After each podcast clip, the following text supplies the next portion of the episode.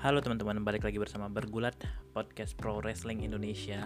Uh, quick shout out buat sebelum kita mulai episode kali ini, gue pengen ngucapin terima kasih banyak buat teman-teman dari Royal Rumble ID yang sayangnya uh, di episode mereka terakhir uh, mengucapkan bahwa mereka bakal record satu episode lagi buat the last episode buat mereka, the last ride. Uh, ya secara personal gue ngucapin terima kasih karena sedikit banyak mereka juga udah menemani hari-hari gue lah ketika gue sedang bekerja gue senang dengerin podcast mereka sambil kerja. Uh, dan juga banter kita yang cukup adalah sekali dua kali di di di, di Twitter dan uh, gua gua gua nggak tahu gue sih nanya ke mereka gimana uh, soal Twitter mereka karena uh, ya mungkin uh, di satu sisi podcast mungkin lebih satu arah tapi kita tetap apa ya tetap tetap menyenang menyenangi diskusi atau kayak banter-banter konyol banter-banter. Uh, tidak tidak tidak penting sebenarnya di Twitter untuk dunia pergulatan ini karena seperti yang kita tahu dunia gulat ini tidak ideal dan banyak misu-misu yang pengen kita uh, berikan ke teman-teman juga dan ya kita lihat aja lah. Uh, salam sukses buat mereka. Uh, ya Oke, okay, uh, kita masuk ke episode kali ini. Uh, episode kali ini gue pengen bahas uh, tentang WrestleMania 3 ke 39 um, dilaksanakan di Hollywood. Uh, Hollywood karena gue sejujurnya gue baru tahu ternyata Hollywood itu ada dua apa istilahnya dua dua state. Ada di Florida sama ada di uh, California kalau nggak salah. Iya ini yang di California. Anyway uh, kita coba bahas satu-satu dari dari segi matchnya. Uh, uh, overall sebagai seorang fans gue menyenangi Wrestlemania kali ini. Uh, beberapa beberapa orang menurut gue sangat layak menang. Uh, beberapa match juga sangat seru banget.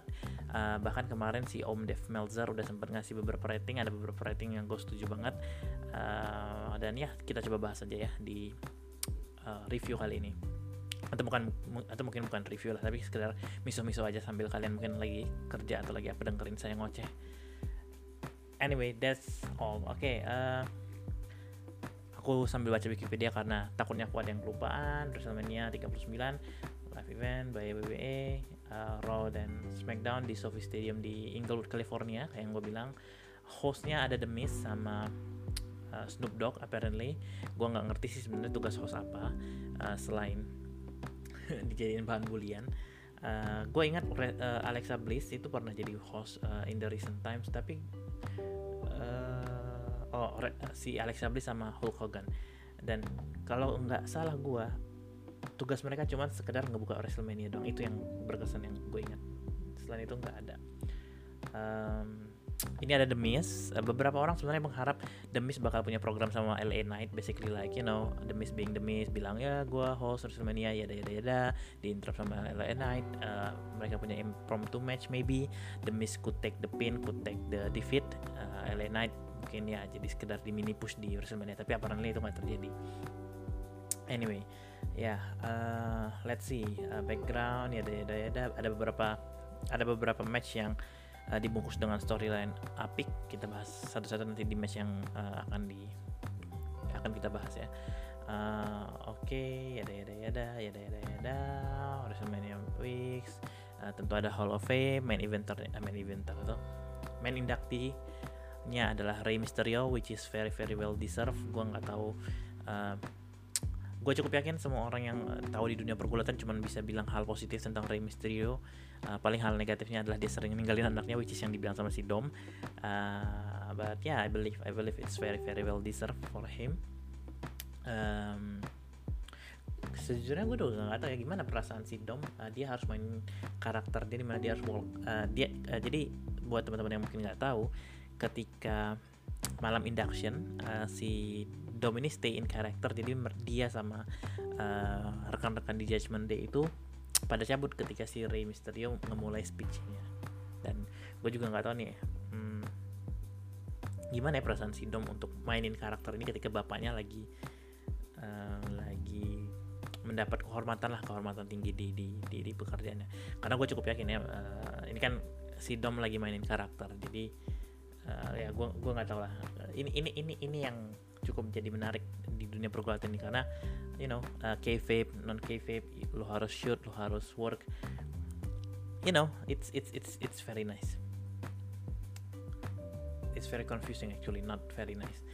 Uh, let's see. Oh terus untuk promotional movie nih karena kan uh, aku lupa di tahun berapa tapi di WrestleMania 21 kalau nggak salah. Nah itu kan ada juga Hollywood team dan mereka uh, nge ngeparodiin beberapa scene uh, ikonik. Seingatku ada Braveheart ada juga uh, scene dari Taxi.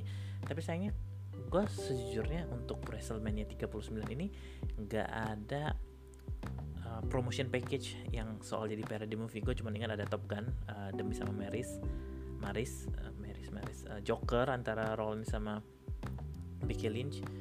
Um, ada juga adegannya si Rhea Ripley uh, apparently itu adalah Stranger Things gue nggak ikutin Stranger Things.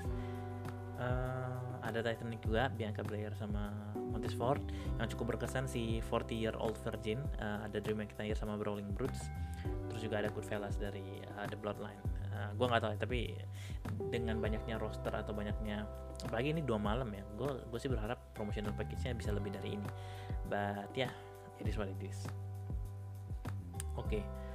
Uh, let's see let's see let's see. Kita bahas dari main uh, kita bahas dari malam pertama aja. Anjir malam pertama. Uh, malam pertama dibuka dengan pertandingan antara Austin Theory lawan John Cena.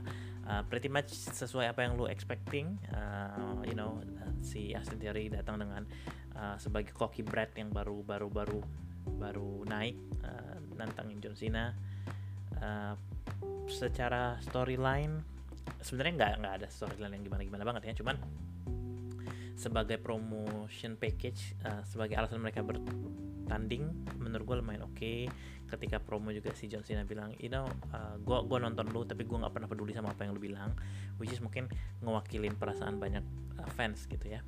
Uh, which is jujurnya kalau kalau menurut gue sendiri ya uh, karena kan gue juga seneng uh, ngeliatin ini interview-interview uh, terutama dari si Chris Van Vliet itu sama si Austin Theory. Dan kalian bisa lihat tuh sebenarnya di tahun-tahun si teori masih di evolve gitu ya sebelum gabung NXT dia bilang tuh kalau dia pengen uh, suatu saat bisa you know uh, tanding sama orang yang ada di top of the pyramid which is at that point is John Cena. Dan dan menurut gue jadi sebuah gak tau lah gue, gue, sebagai seorang fans apalagi misalnya lu kayak teori gitu ya lu seorang fans dan lu memutuskan untuk masuk industrinya dan lu bisa dapat kesempatan untuk melawan uh, bertanding dengan uh, idola lu sih menurut gue adalah sesuatu yang sangat besar. Nah dan apa ya uh, gue gue nggak tahu apakah gue bisa setuju sama teman-teman yang atau, atau sekedar mungkin kebanyakan orang yang bilang bahwa uh, lu nggak peduli sama si Austin Theory karena uh, gue sejujurnya mulai sama dia itu ketika dia punya storyline The Way sama Johnny Gargano sama Candice LeRae sama uh, Indy Hartwell uh, dan juga si Dexter Lumis uh, dia di situ berperan sebagai seorang himbo. Uh, himbo itu kayak seorang bimbo apa ya kayak apa ya gue lupa deh istilahnya tapi kayak sekedar apa lu tau gak sih cowok yang model, model tampang dong gitu. Kayak yang agak agak bego juga sih dan dan dan gue gue menikmati lah uh, shenanigan mereka ketika ada di NXT uh, main lucu main menghibur. Hmm, itu itu yang gue ketika itu gue gue mulai sadar soal dia.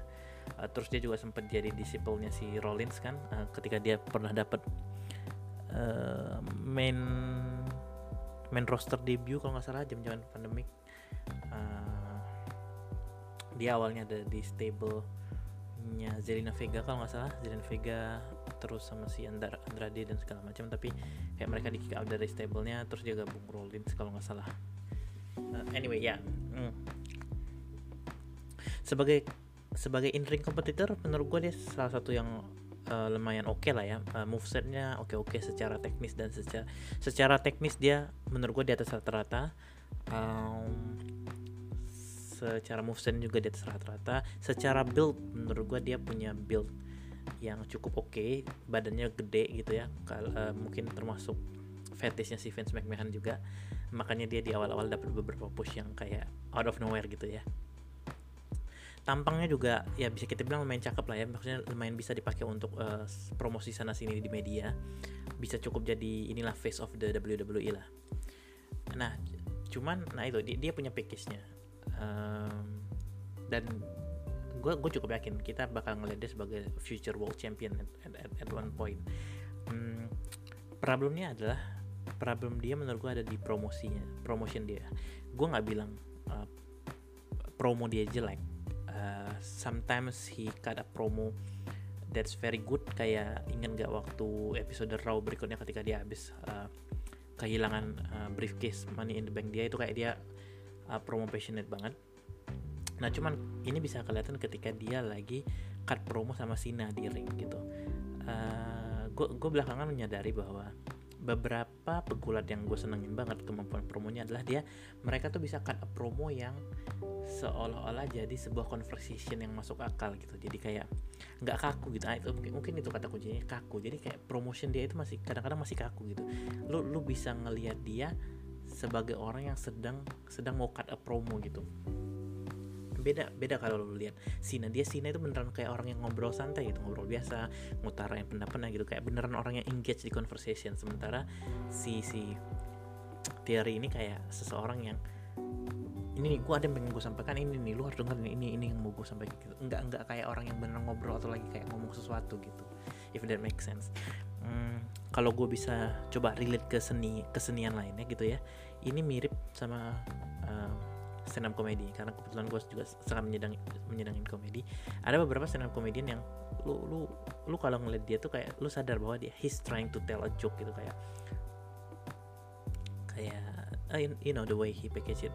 Kayak misalnya lu kalau uh, komika barat itu kayak misalnya si Anthony Jeselnik atau Jimmy Carr which is gue nggak tahu mungkin in a way itu adalah persona mereka. Tapi lu bisa sadar bahwa kayak they are trying to tell the jokes. Not gue uh, I'm not saying that it's bad. It's it's just a matter of style but you know uh, if you saw them if you watch them you should know clearly that they are joking gitu. Beda sama uh, orang-orang yang punya kemampuan untuk kayak dia mereka beneran kayak nunjukin lah bahwa mereka kayak beneran frustrasi beneran coba engage di sebuah conversation uh, misalnya kalau di gue sukanya Bill Burr gitu ya. So dia kayak beneran kalau dia ngomel-ngomel tuh gue seneng banget kayak karena dia ini kayak beneran bapak-bapak yang lagi ngomel tentang kehidupan dan segala macem. Dan kalau di Indonesia tuh uh, misalnya kayak si siapa ya?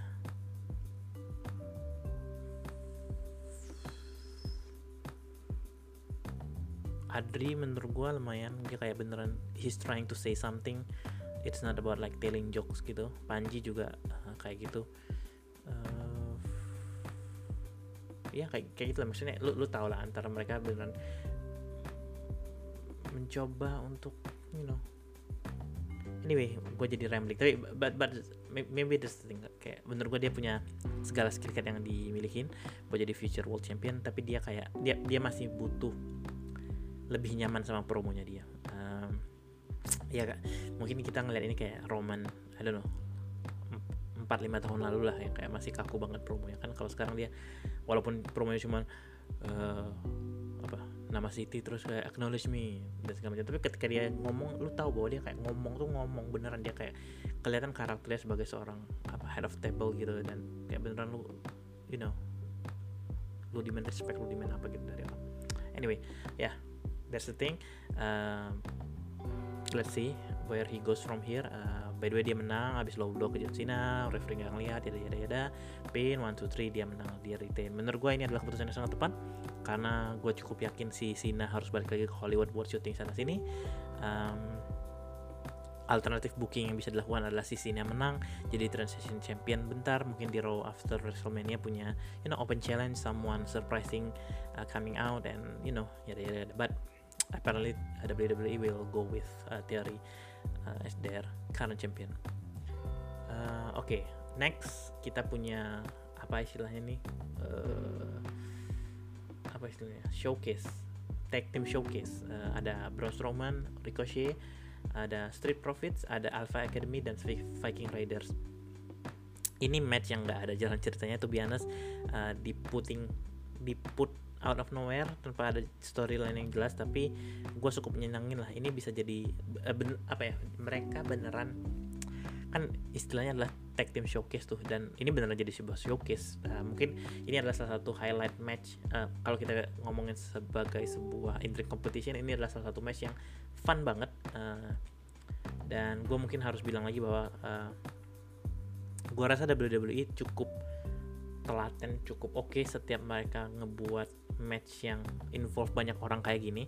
Dan it was fun many spots. Um, gue bilang ini lagi kudos buat Braun Strowman yang semenjak returnnya dari tahun lalu itu dia bukan lagi sekedar giant monster yang kayak you know wah gue kuat gue gede ya, mati lu mati lu gitu ya gue injek gue apa segala macam. Tapi gue ngelihat dia uh, lebih sering taking bumps. Di match ini dia juga sempet uh, kena suplex oleh Chad Gable yang which is mungkin jauh lebih kecil dibanding dia dan itu kayak I mean it's it's it's it's very good gitu loh. Dia mau ngejual badan dia untuk nge-sell moveset orang-orang yang lebih kecil dan you know uh, it's it's it's very nice gitu. Karena lu bisa adding credibility dari um, orang-orang yang mungkin lebih kecil kalau lu bisa nge-selling moveset mereka dengan lebih oke okay, gitu. Ini yang dibilang uh, Undertaker juga ke Corbin katanya. Jadi kayak Uh, tapi kalau Undertaker mungkin nasihatnya lebih kayak lu orang lu orang dengan badan gede jangan sering-sering ngambil bumps dari orang yang lebih kecil karena jatuhnya nanti kalau lu keseringan kayak gitu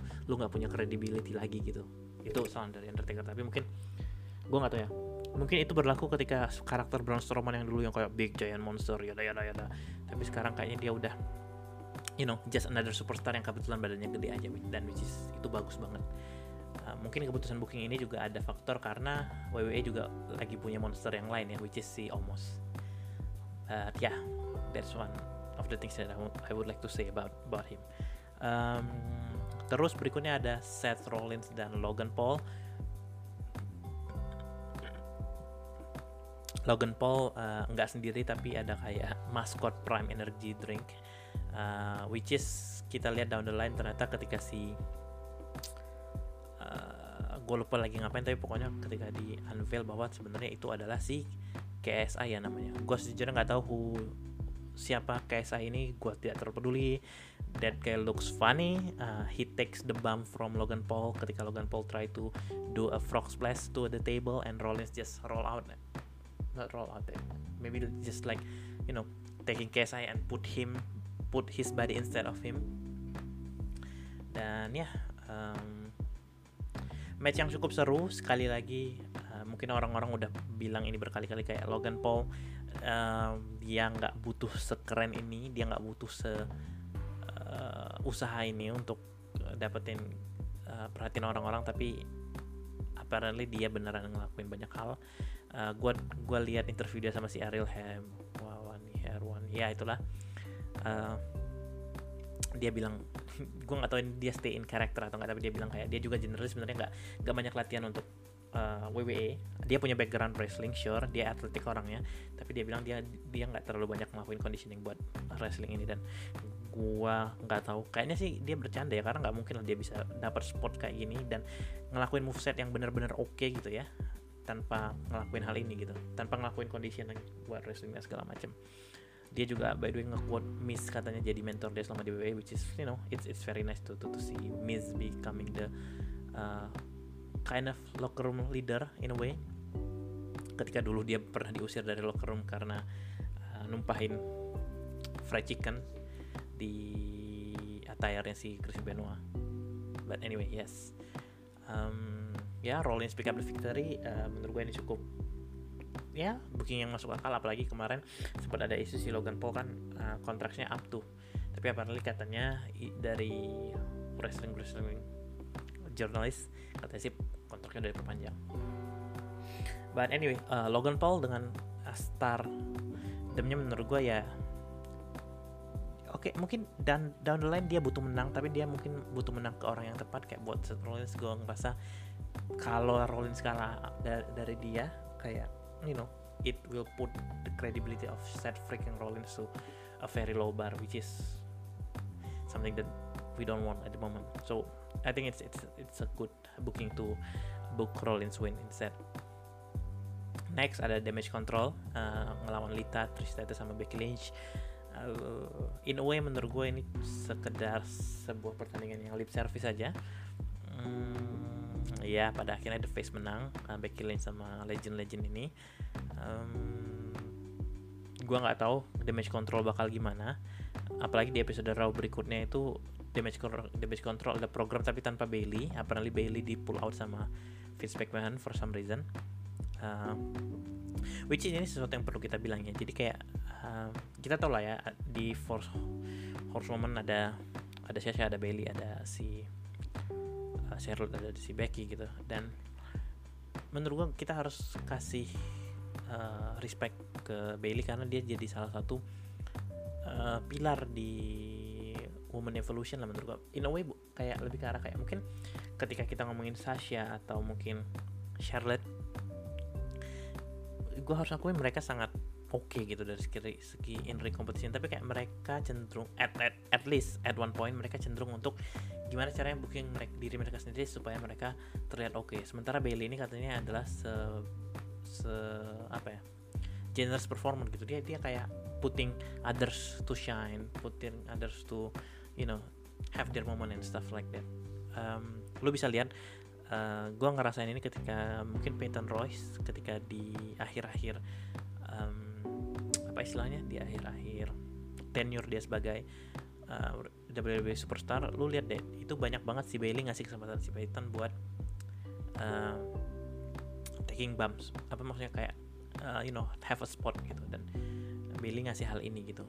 Uh, ya menurut gua kayak apa ya it's one thing to become a wrestling legend tapi kayak lu, lu juga apalagi sebagai orang yang gue gue kerja di industri ya mungkin nggak sekeras industri uh, wrestling tapi kayak it's it's always nice to know someone more senior than you or like uh, you know you know just, just you know making sure that he or she cares about you you know like giving you chance giving you be a mentor to for you. Menurut gue sih itu jadi sesuatu yang oke okay banget. Gitu. Anyway ya damage control gue nggak tahu.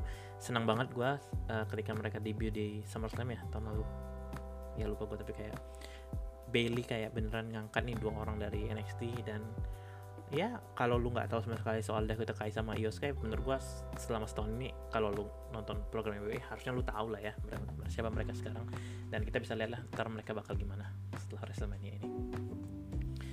Match berikutnya ada uh, Rey Mysterio ngelawan Dominic. Uh, ini salah satu match yang punya storyline yang menarik banget. Udah di planting the seed semenjak dari tahun lalu gitu ya. Gue lupa kalau nggak salah dari mulai dari Thanksgiving tuh yang si Dominic uh, datang ke acaranya Ray terus digebuk. Ya intinya ngacauin acara keluarga mereka lah. Uh, dan gue itu bener-bener kayak orang-orang uh, tuh beneran cheers loh ketika si Rey, Rey Mysterio akhirnya mutusin buat mukul si Dominic ketika dia habis bilang shut up ke ibunya itu kayak wow. Kayak wah gila. Kayak ini ini juga perlu diacungi jempol ya gitu. Karena um, in a way um, ketika Dom akhirnya debut sebagai seorang wrestler sama Rey Mysterio uh, sedikit banyak uh, banyak orang yang kayak ah si Dominic mah di, di posisi ini karena bapaknya doang. Which is benar. Uh, banyak yang bilang dia soal movesetnya nggak oke okay, kemampuan in ringnya butuh masih butuh works.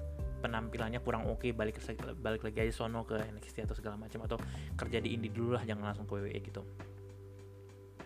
Dan mungkin assessment yang fair tapi hmm, apa ya gue gua cukup senang ketika dia khususnya berani untuk ambil chance untuk kayak you know what I don't want to be associated with my father anymore. Let me do another thing. Let me do other things other stuffs.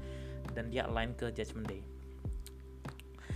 Karena ya harus lu nggak bisa lu pungkiri bahwa kayak untuk hidup di bawah bayang-bayang Rey Mysterio yang mungkin gue nggak tahu selalu bakalan dalam top 10 uh, best wrestler of this generation probably bakal susah. Bakal lu bakal ada di bawah bayang-bayang dia terus. Jadi kayak um, apa in a way what's the point of brand your self as you know the next Mysterio the next in the next in ring uh, legend and stuff like that?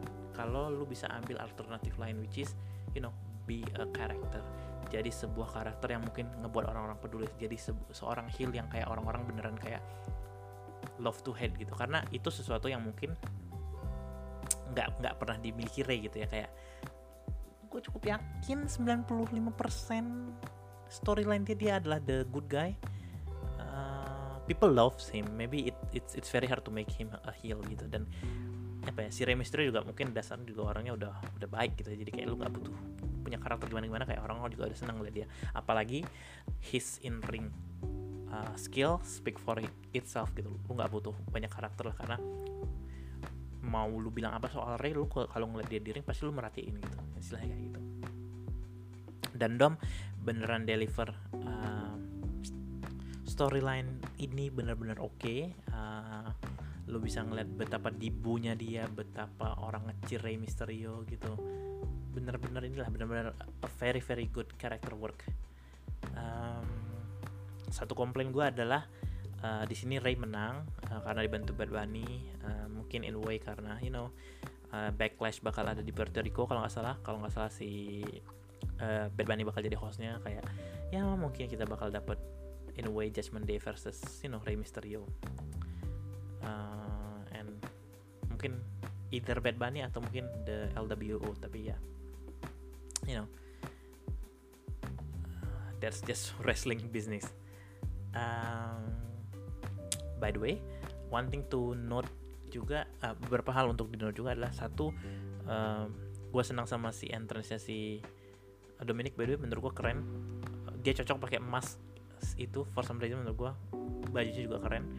Terus kedua adalah oh si ada shenanigan di mana pada akhirnya kalau nggak salah Finn sama Damien Priest uh, kering lah istilahnya gitu. Tapi uh, eh, LWO juga datang gitu bantu si Ray dan gue cukup senang lah karena ini mungkin bisa ngasih uh, spotlights ke teman-teman Legado del Fantasma gitu ya. Walaupun karena kan mereka nggak punya program di WrestleMania tapi kayak sekedar memperlihatkan diri mereka memperlihatkan muka mereka aja gitu ke 80 ribu orang kayak kan lumayan jadi sell out yang oke okay gitu. Dan ya yeah, it's, it's it's a good thing to do that I, I think. Gitu. Anyway match berikutnya match yang gue bisa bilang adalah match of the night to be honest uh, ada Charlotte Flair try to defend her SmackDown Championship again Rhea Ripley. Ini match yang mungkin uh, start slow karena di awal-awal tuh biasa apalagi gue mencoba tidak tidur habis sahur gue mulai agak ngantuk-ngantuk segala macam tapi kayak makin lama lu lihat build-nya makin tinggi makin tinggi tensi makin tinggi makin tinggi makin stiff kerjaan mereka berdua makin oke okay. bener-bener kayak wow you know what you have to see for yourself uh, match yang oke okay banget dan gue selalu sama Charlotte yang mungkin kita sering tahu dia sebagai seorang yang apa ya kayak you know just think of for herself gitu ya. Tapi lu bisa lihat dengan betapa bangga dan betapa senyumnya dia ketika akhirnya si Rhea Ripley menang kayak the championship would be in a good hand I believe kayak ya yeah, Rhea juga very very well deserve for this. Kita tahu dia sebagai seorang in ring performer eh, oke okay banget. Tapi dan apa ya dia mungkin sebenarnya agak mengkhawatirkan karena kurang lebih tahun lalu dia sibuk di Judgment Day kan being the mummy of uh, Dom gitu. Tapi untungnya dia menang Royal Rumble dia menantang Cheryl dan dia menang kayak ya masih muda Rhea Ripley uh, udah jadi Grand Slam pula itu. Karena kayaknya dia salah satu-satunya wanita yang pernah dapat title Raw, SmackDown, NXT, and NXT UK and Women's Tag Team Championship. Mungkin banyak superstar yang pernah ngelakuin hal ini, cuman mereka biasanya missing di NXT UK oke okay, uh, eh, berikutnya ada Miss sama Snoop Dogg uh, yada yada yada. Uh, tiba-tiba Pat McAfee keluar. Ini orang kayak selalu bilang ya gue nggak datang nggak datang datang. Eh ternyata muncul. Ya impromptu match uh, McAfee menang dibantu sama uh, George Kittle. Have no idea who he is. Maybe some sports guy or something. Uh, but yeah you know just sebagai sebuah lip service aja. Survei ya nonton cheers ngeliat. uh, local hero or you know just the face win. Ya, orang-orang seneng. Anyway um, berikutnya ada main event of the first night which is the Usos versus J and sorry the Usos versus KO and Semi. This is one of the best storyline so far you know. Uh, star di Bloodline. Star bahkan di awal-awal Bloodline tuh si KO pertama kali nantang si Roman terus you know down the line Jay sempat nantang Roman terus down the line ada ada Sammy uh, align ke Bloodline uh, Uso si si Jimmy nerima si Jay nggak suka tapi makin lama makin lama si Sammy akhirnya beneran nunjukin loyalitasnya dengan cara hianatin si KO uh, Jay akhirnya percaya si Sammy sempat nggak dipercaya si J tetap percaya tapi lama-lama si J berian dia segala macam lah kayak uh banyak banget intriknya di storyline. Uh, sempat ada ketakutan takutnya satu takutnya si Owens for some reason turn on si Sammy tapi untungnya tidak terjadi. Uh, ini match yang ya lu tau lah KO a very very great wrestler. Sami Zayn very great wrestler. Jimmy and Jey Uso pro arguably probably uh, mungkin sebelumnya kita bilang New Day is the best tag team tapi menurut gua 2-3 tahun ini mungkin kita bisa bilang Uso lah the best tag team in WWE uh, match yang seru banget. Apalagi di nah gue gue paling seneng nih ketika finish sebuah match itu ada artinya gitu kayak di match ini kan kayak beneran. Si Sam itu sempat hesitate bentar sebelum uh, deliver uh, Hello Vaki ke J which is berkali-kali gitu ya. Dan kita dapat visual si Sammy pin J Uso which is very good. Sometimes we don't care about it but like that visual is very great because you can follow that up gitu. Kayak Sammy bisa bilang bahwa kayak I I've beat you but I don't care about this you know. Like you know you have the bloodline stock bloodline is coming down you know. J harus denger nih kata-kata Sammy segala macam gitu. Owens dengan kemenangan ini jadi Grand Slam champion which is very well deserved. Uh, ya itu. Uh, terus uh, di malam kedua openingnya ada uh, Lesnar sama Omos Lesnar menang uh, you know. Omos tapi to be honest kelihatan oke okay, sempat menghajar Brock Lesnar di awal-awal. Uh, by the way Omos kayak udah per, udah dapat spot di WrestleMania kayak udah tiga empat kali which is lebih banyak dibandingin rata-rata superstar lainnya. Uh, terus ada juga tag team showcase uh, ada Ronda Rousey uh, Shayna Baszler Baszler. Uh, Natalia. Uh, Shotzi Shotzi Green Deville. Liv Morgan sama Raquel Rodriguez uh, Rosie Aman Baszler menang. Tapi for some reason follow upnya di Raw di Raw berikutnya adalah si Liv sama Ra Raquel Rodriguez yang dapat kesempatan buat uh, challenge for the tag team championship. Match yang oke. okay. Ronda di Bu generally kayak dia cuman masuk di akhir-akhir doang kayak ini orang beneran males sekali ya udah di WWE uh, which is which is nggak apa-apa. Lu lu terserah kalau lu mau booking Ronda sebagai orang yang datang jadi part time yang datangnya sekali-sekali aja. Tapi kayak please break her up from China gitu. China deserve better. Dia kayak beneran orang yang udah sempet jalan di indie uh, you know mastering her craft gitu basically. Like kayak coba deh lu WWE ini so far belum pernah serius nih booking si China di main roster gue udah mendukung banget padahal kayak dia adalah salah satu yang orang yang benar berkaliber dan punya background dan yang bisa give the legitimate things gitu loh di professional sport ini uh, oke okay. next match Gunter versus Drew versus Sheamus match of the night buat night kedua uh, menurut gua uh, very uh, very very a good quality by the way di WrestleMania ini ada dua match yang dikasih perfect uh, five star which is the IC title sama si KO Semi. Menurut gua si Rhea sama Charlotte juga deserve 5 star tapi sayangnya mereka harus gue akuin gak punya storyline going scene kan generally cuman kayak ya gue menang Royal Rumble gue pengen title lu segala macam kayak gitu. Anyway uh, Bianca Belair uh, ngelawan Asuka uh, gue suka banget entrance mereka berdua nih apalagi si Bianca Belair ya yang kayak bareng uh, bocah-bocah perempuan kecil uh, yang menyerupai si Bianca lah kayak wow keren keren gila. Uh, mungkin ada feature superstar di antara anak-anak kecil itu tapi kita nggak tahu. Um,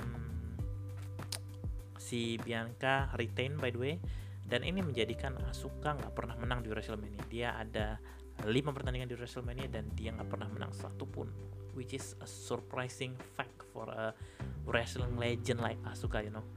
But it is what it is next Miss and Snoop Dogg lagi uh, yang keluar tiba-tiba si Shane Shane McMahon uh, terus uh, you know the best in the world tapi apparently not good enough to you know just deliver a simple uh, wrestling routine. Dia ngerusak si quads dia which is sama kayak si Vince McMahon waktu di Royal Rumble. Kayak ini problem genetik kali.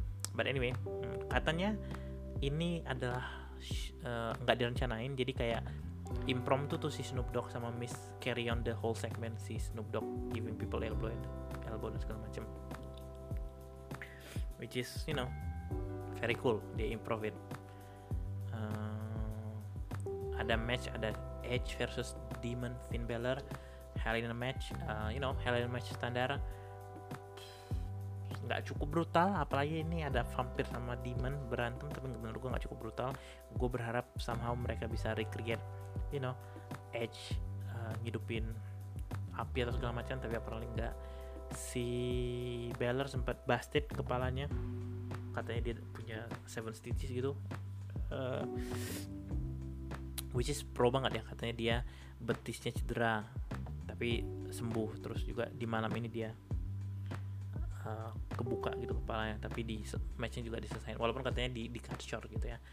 Uh, satu spot yang sempat kepikiran gue adalah si Balor basically like uh, climb to the middle of the hell in cell and try to coup de grade si coup de grade si Edge tapi Edge nya ngindar jadi si Balor kayak nginjek table doang. Lumayan sick sih. Hmm. oh si Edge by the way ngasih concerto ke Balor buat win which apparently nothing happens. Karena kalau lu lihat episode berikutnya di SmackDown si Balor udah balik lagi. Kayak yang you know seperti lain kayak misalnya si Edge waktu di concerto sama si Randy out berapa lama. Terus si Beth Phoenix juga sempat di concerto out berapa lama. Jadi kayak si Finn Balor ini beneran ya lu kalau nggak bisa nyiksa setan lu. Nah, terus kita ngomongin main event ya ada Roman Reigns versus Cody Rhodes. Uh, by the way di sepanjang WrestleMania week katanya penjualan merchandise si Cody udah tinggi banget. Uh, dan orang-orang pa relatif pada expect si Cody bakal menang tapi ya kalau teman-teman lihat uh, wrestling jurnalis pada bilang you know what?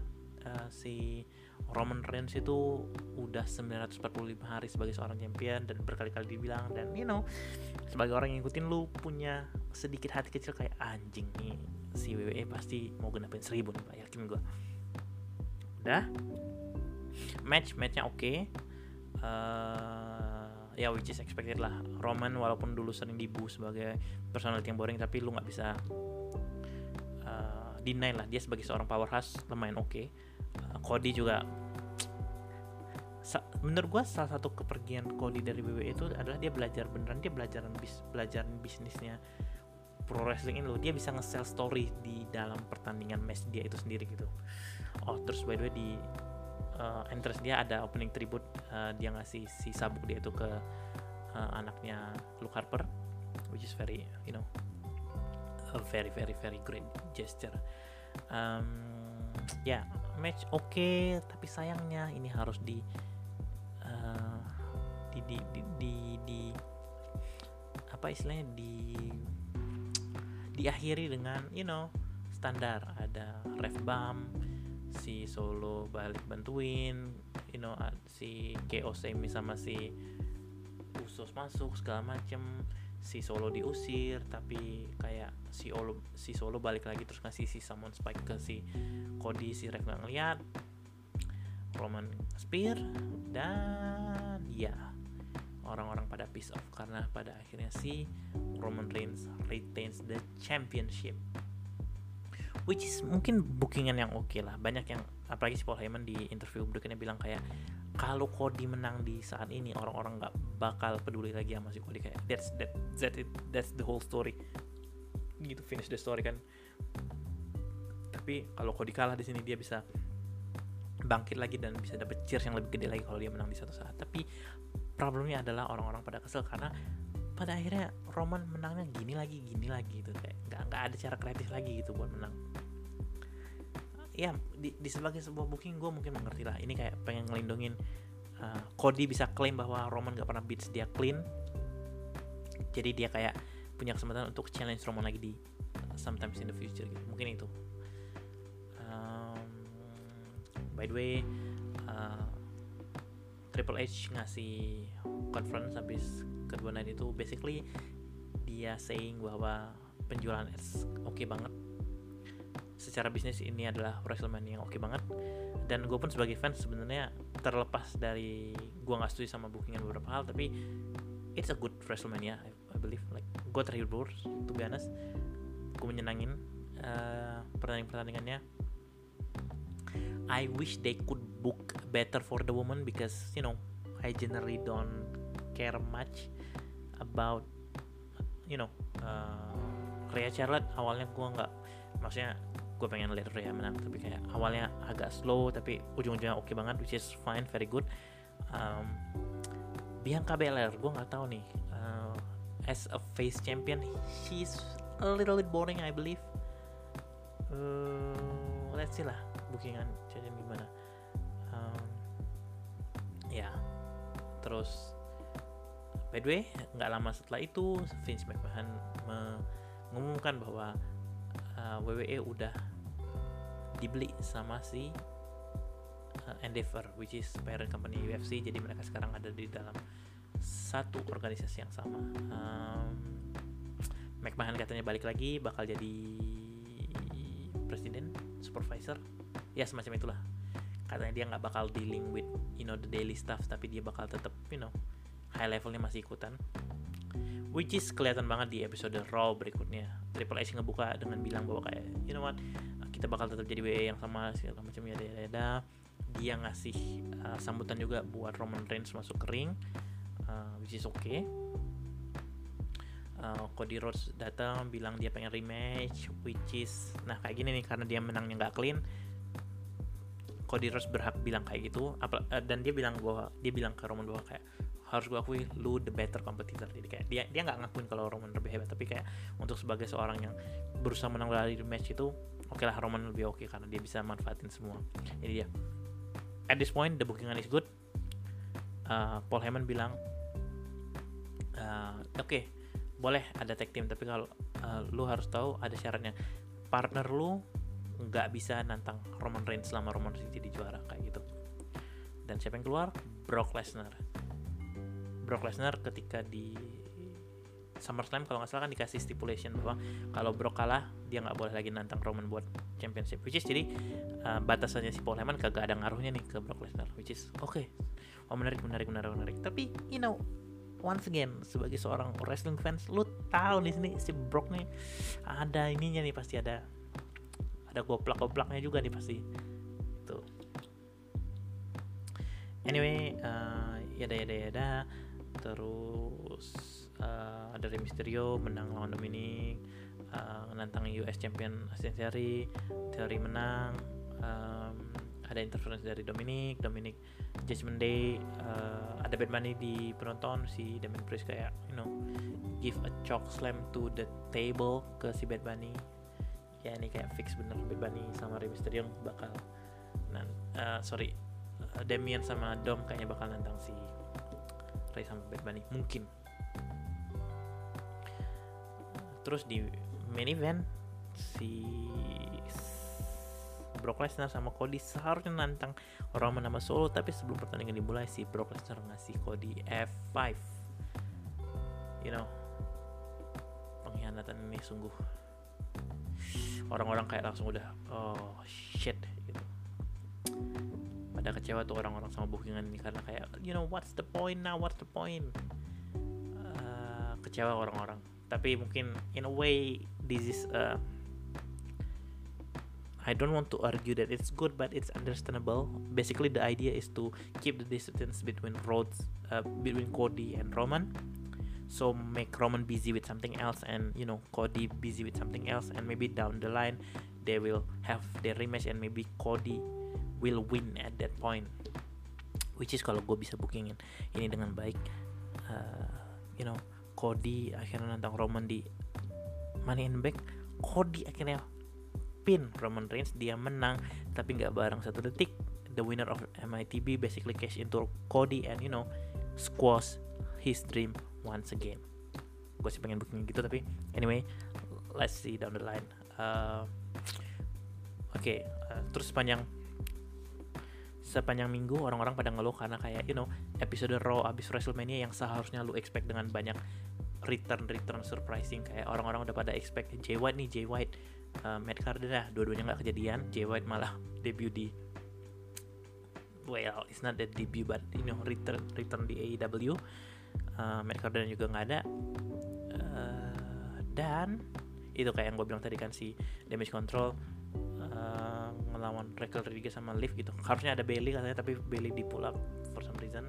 Dan si Bailey nge-tweet pula kayak you know pokoknya intinya adalah kisah romantis harus berakhir segala macam itu orang-orang pada misu-misu kayak aduh ini Vince ini ini bukan bukan Vince banget. Aduh kesel kesel segala macam tapi di Smackdown uh, si Triple H baik uh, datang lagi ngasih pengumuman lagi